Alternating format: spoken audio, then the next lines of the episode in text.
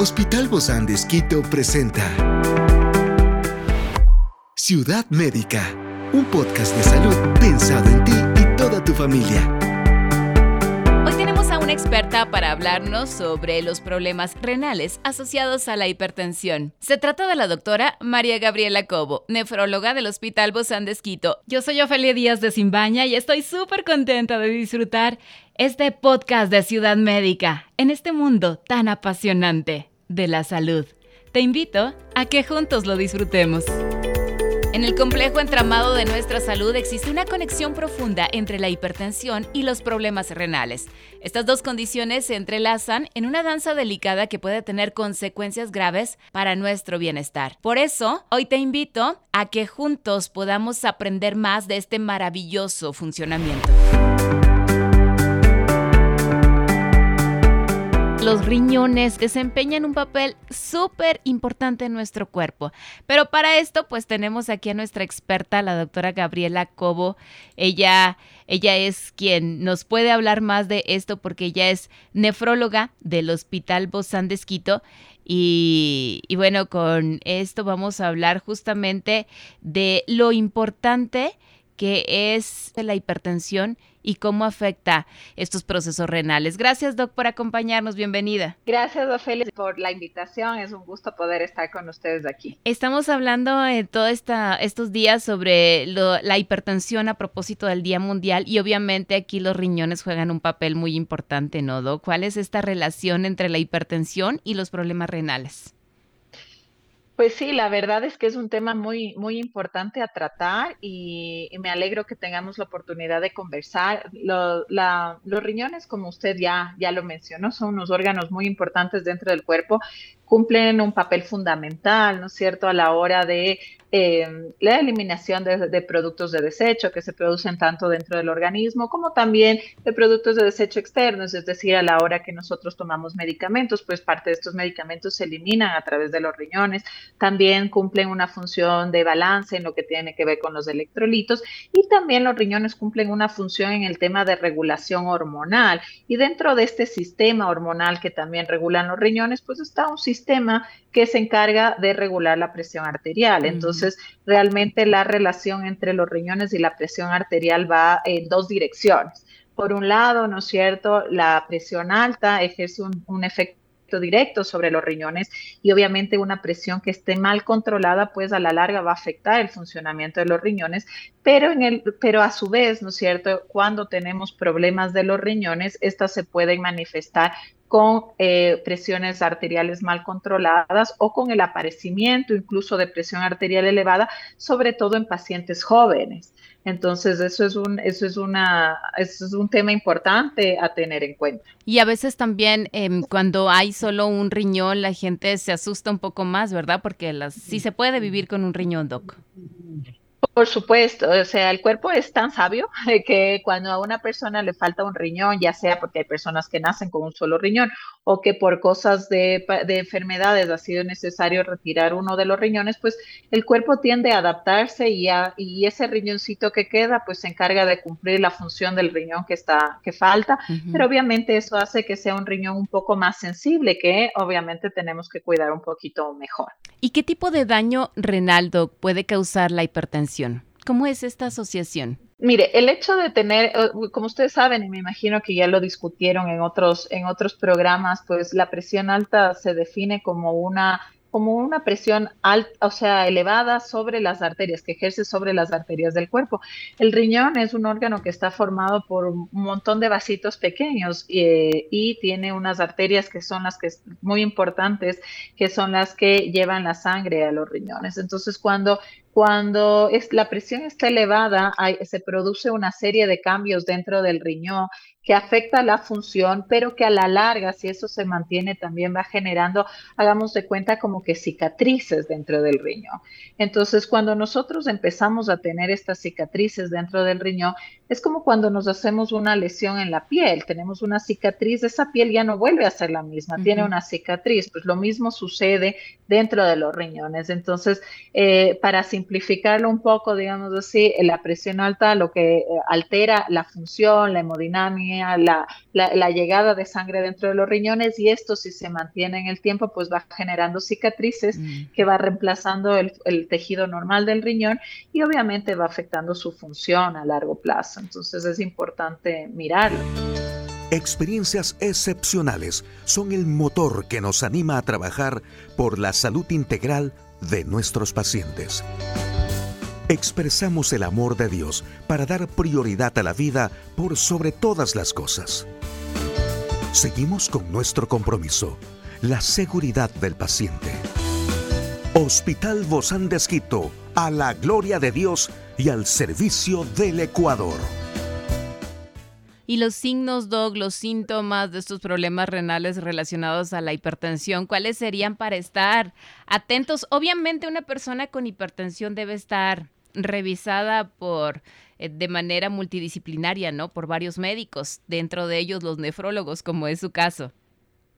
Claro, o sea, en realidad es, ahí, ahí viene la parte complicada del asunto, y es que la presión alta en ocasiones no da síntomas. Y el paciente muchas de las veces, porque cuando yo les pregunto a los pacientes, ¿y usted se controla, se mide la presión en su casa para ver cómo va? Y me dice, no, porque estoy bien, yo me siento bien. No siento nada. Pero ese es el problema, ¿no? No, muchas de las veces no, no se siente nada, uh-huh. y ya la presión está elevada y está causando sus, sus efectos. Entonces, por, por adentro, veces, aunque la persona no sienta nada, Doc. O sea, sí hay efectos, aunque se sientan aparentemente, digo, entre comillas, bien. Efectivamente, entonces por eso la única forma de saber a ciencia cierta si es que uno está bien controlado es haciendo controles regulares de la presión arterial en pacientes que tienen presión alta. Entonces esto no significa eh, que lo tienen que hacer todos los días, pero por lo menos en pacientes que son hipertensos y que, de ahí, y, y que ya tienen una, un daño renal establecido, pues yo sí recomiendo que por lo menos el control de la presión se lo hagan una vez a la semana o al menos cada quince días para que ellos también puedan estar seguros de cómo va la presión en casa, porque si no el paciente dice, bueno, no, yo vengo a los controles y aquí me toman la presión, uh-huh. ¿no? Pero en ocasiones incluso es difícil saber, porque el paciente cuando viene al médico viene nervioso, viene preocupado, viene a veces corriendo, ¿no es cierto? Sí. Entonces la presión que nosotros podemos tomar durante la consulta quizás incluso a veces no refleje realmente la situación que el paciente está viviendo. viviendo en casa. Entonces, uno de los mensajes más importantes es que el paciente que tiene hipertensión tiene que monitorizarse frecuentemente las cifras de presión en domicilio para que de esa manera sí esté seguro de que está bien controlado. Claro, y, y eso es una, un consejo permanente que debemos tenerlo ahí, eh, no sé si anotado en nuestro refrigerador o donde veamos a diario, pero el control de la presión todo el tiempo, porque no hay síntomas, no hay signos.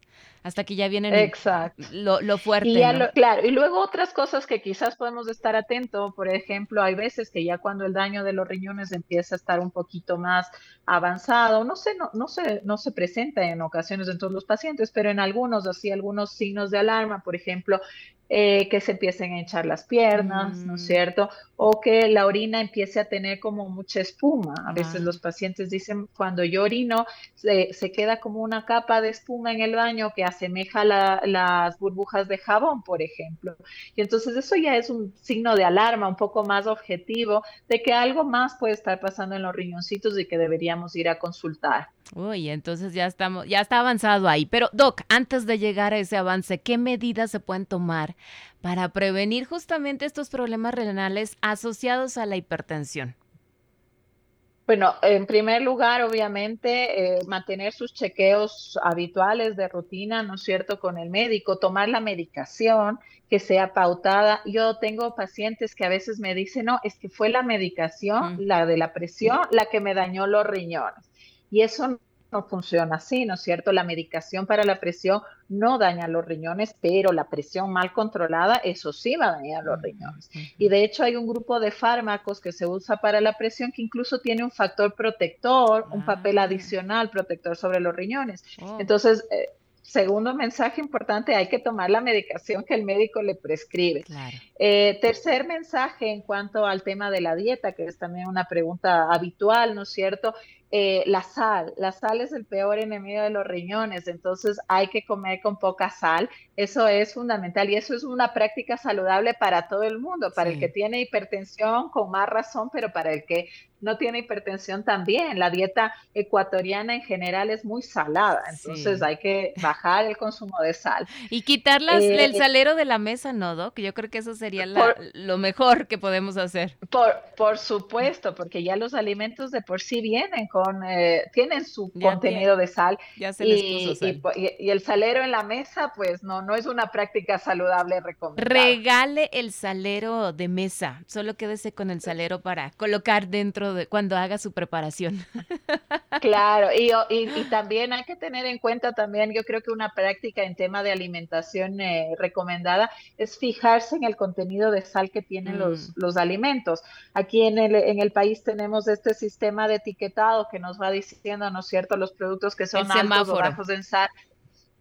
Entonces eso es también una guía, digamos así, pero en forma general pues alimentos que, que, que suelen tener mucho contenido de sal pues son los enlatados, son los de embutidos, incluso los productos congelados, porque eh, es este tipo de, de alimentos que no son frescos requieren mantenerlos de alguna forma para que no se dañen, y uno de, las, de, la, de los elementos que utilizan son pues compuestos que contienen sal, justamente para mantener los alimentos. Entonces mm. la alimentación siempre va a ser, la alimentación fresca, productos naturales, eh, cocinados en casa, pues siempre nos van a asegurar un menos contenido de sal y una alimentación más saludable. Sí, definitivamente, no hay nada como de la mata a la olla, en Ta- lo que se pueda, tal cual. en lo que se pueda. Y, y, tal cual, tal cual. Ahí en ese sentido, Doc, bueno, habrá muchas pruebas, exámenes que se utilizan para detectar estos problemas renales relacionados con la hipertensión. Hay, hay una guía de esto, muchas personas, y lo estoy viendo, quizá ustedes también se quieren como adelantar, ¿no?, a hacerse estos exámenes antes de llegar con ustedes para no perder esta oportunidad valiosa de este contacto con el médico. Ciudad Médica. Claro, la forma en la que nosotros evaluamos el, el riñón es a través de exámenes de sangre, ¿no es cierto? Una de las pruebas eh, principales que nosotros realizamos es lo que se llama la creatinina. La creatinina es una sustancia que se produce normalmente en nuestro cuerpo y que se elimina a través de los riñones. Entonces, si esta creatinina empieza a elevar en la sangre, pues nos traduce que puede haber un problema en la función de los riñones. Y esto acompañado, muy importante, de un examen de orina. El examen uh-huh. de orina nos da información básica valiosísima a los nefrólogos y a los médicos en general sobre posibles problemas que puedan estar en, lo, en los riñones. Entonces eso, eh, y luego pues claro, eso como evaluación inicial, y en función de cómo vayan los resultados, pues en ocasiones necesitamos completar con algún estudio adicional. ¿El tratamiento en general, Doc, cuál es para esta, la hipertensión, bueno, los problemas renales asociados a la hipertensión? Eh, en primer lugar, ¿no es cierto?, mantener un estilo de vida saludable, eh, lo que habíamos hablado, el tema uh-huh. de la sal, hacer sí. ejercicio físico, una alimentación balanceada. Eh, por otro lado, mantener un buen control de la presión arterial, o sea, no, no es cuestión de ir llenando de medicamentos y de fármacos, sino de ir usando los que sean necesarios hasta que se controle la presión arterial, y obviamente hacer controles regulares para ir monitorizando cómo va esa función renal. Si ya se detecta una presión arterial elevada, sobre todo en, en pacientes jóvenes, yo sí recomiendo que busquen atención pronto, porque eh, probablemente hay alguna otra enfermedad que está justificando, que está desarrollando esta enfermedad y que requiere que demos tratamiento lo antes posible, justamente para evitar complicación. Muchísimas gracias, querida Doc Gabriela Cobo, nefróloga del Hospital Vozandes Quito. Nos vemos pronto, Doc. Gracias, Ofelia. Nos vemos pronto. Un abrazo. Bye, bye.